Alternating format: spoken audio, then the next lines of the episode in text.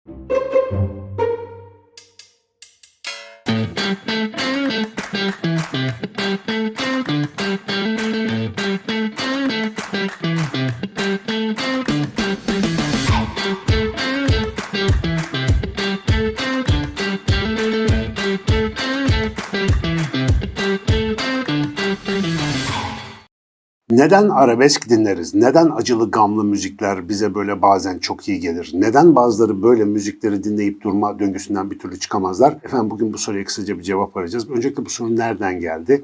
Biliyorsunuz sevgili Tuğba Öztürk Hoca e, Sıbam YouTube kanalında, Açık Beyin'in yeni yavru kanalı Sıbam'da bu konuda yakınlarda bir video yayınlamıştı. Bir araştırma konusu. İnsanlar geçmiş şu iki seneyi pandemi, mandemi, işte ağır koşullar falan altındaki geçirdikleri anıları bir müzikle ifade etmek isteseler neyle ifade ederlerdi diye şöyle bir bakılınca insanların çoğunun böyle arabeskvari, acılı, gamlı müziklerle ifade etmeye teşne olduklarını görebiliyorsunuz. Tabii herkes değil. Hani bana sorsanız ben baya baya ACDC ile tanımlarım geçtiğimiz şu iki seneyi.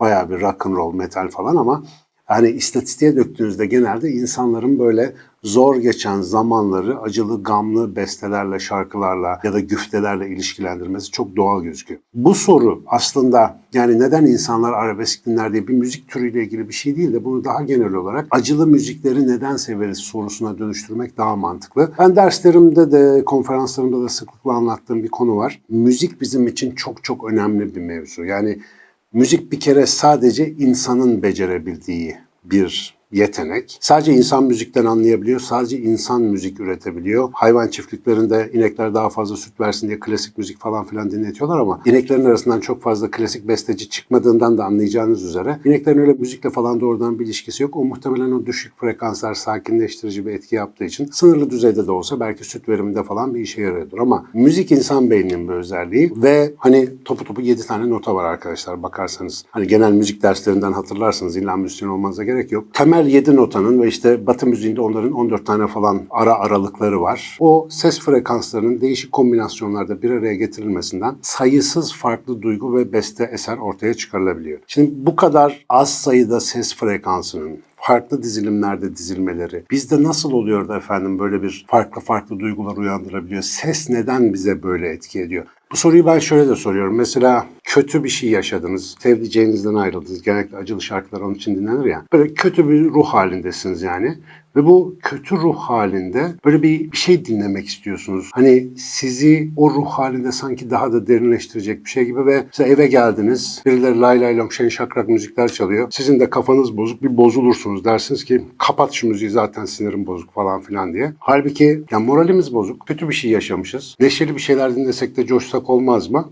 Biz illa o ağır aksak, minör tonlarda birbirine yakın ses aralıklarının iç ezici mesajlar verdiği müzikleri daha fazla tercih ediyoruz. Şimdi öncelikle bunun niye olduğunu anlamak için müziğin bizim için neden önemli olduğunu anlamak lazım. Yani neden insan beyni müzik yapıyor? Çok basit bir nedeni var aslında. Biz sözlü dille anlaşan canlılarız. Mesela ben şu anda bir şeyler konuşuyorum. Ben konuştuğum zaman size aslında ses frekansları gönderiyorum. Bunun içinde de sesle şekillendirdiğim kelimeler var. Biz kelimelerle anlamları anlıyoruz. Tamam eyvallah o semantik dediğimiz yeteneğimizde yetenek kelimesini duyunca tık tık tık böyle parçaları bölüp anlıyoruz falan ama benim aynı zamanda ses tonum size bir bilgi taşıyor. Sesimdeki yükselip alçalmalar, düşmeler ve çıkmalar mesela böyle böyle şeyler yapınca beni hiç görmeseniz bile ses tonumdan duygu durumuma dair bir şeyler çıkarabiliyorsunuz ve insan beyni insanlar arası iletişim konusunda o kadar uzman bir yapı ki özellikle ses frekanslarının analizi konusunda çok ileri düzey evrimsel düzenekler geliştirmiş. Ve bu evrimsel düzenekler ses frekansındaki en ufak oynamaların duygusal anlamlarını çıkarabilecek kabiliyete sahip. Özellikle de kadınlarda bu iş bayağı bir kuvvetli. Bu erkek arkadaşlara duyurmak için bunu bir altını çizeyim. Hani telefonda eşiniz ya da anneniz ya da kız kardeşiniz kimse karşıdaki hanımefendi hayrola bir şeyin mi var diye size bir sorarsa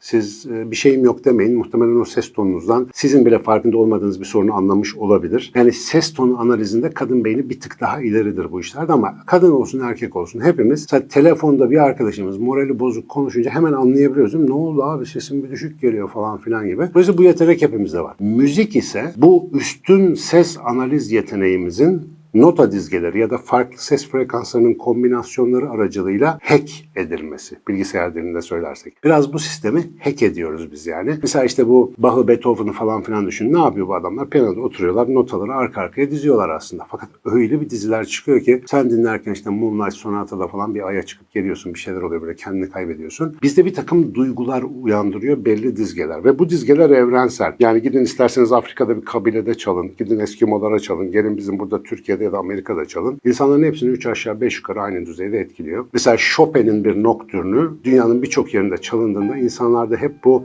hüzünlü, derin, efsunlu duyguları uyandırma konusunda çok başarılı. Şimdi böyle olunca müzik demek ki bizim beynimizin ses analizi konusundaki üstün yeteneklerine dayanıyor.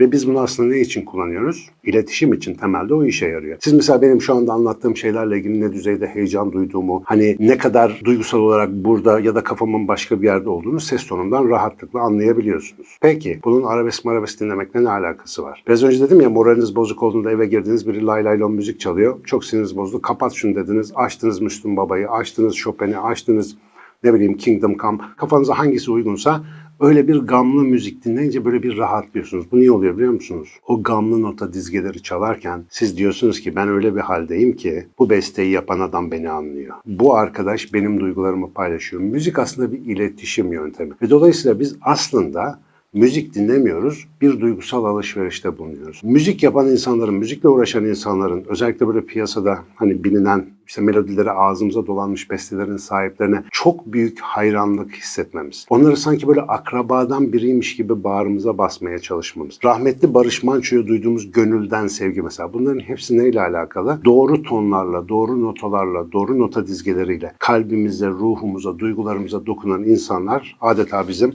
akrabamız gibi, kardeşimiz gibi bir şey oluyor. Hatta bu işi abartıp onlara neredeyse tapma düzeyinde böyle idolleştirmelere falan bile gidebiliyoruz. Müzik büyü gibi bir şeydir arkadaşlar. Müzik çok acayiptir ve üzerimizdeki etkilerini gerçekten en azından bugün sinir bilimin bildiği kadar bilebilsek çok dikkat ederiz. Neye dikkat ederiz? Müzikle ilgili konuşurken hep en son söylemeye çalıştığım bir şey var. Onu da burada söylemeden kapatmayayım. Biz mesela yemek yerken ağzımızdan gelene çok dikkat ediyoruz değil mi? Hani hasta olmayalım, işte sağlıklı bir şeyler yiyelim, organik olsun, vejetaryen olsun falan filan gibi. Kılı kırk yarıyoruz ama kulağımızdan gelen acaba o kadar dikkat ediyor muyuz? Hele ki şu dijital müzik devrinde her yerden bıngır bıngır bıngır müziklerin yükseldiği bir yerde ruh durumumuzu, duygularımızı, bilinç dışı sistemlerimizi bu kadar etkileyen bir uyarana karşı acaba yeterli seçiciliğimiz var mı? Bazı insana soruyorsun işte bir ne tür müzik seversin? Ya fark etmez ben her şeyi dinlerim falan. Arkada sürekli radyo açık. Yollarda orada burada zaten sürekli bir takım müzikler devamlı olarak üstümüze yağıyor. E bir zamanlar biliyorsunuz müzik terapi diye bir şey vardı. İnsanlar hani musiki eşliğinde akıl hastalıklarından bile kurtarılabilecek derecede iyileştirici bir seanslar dizisi uygulanabildiğini iddia edenler vardı geçmişte.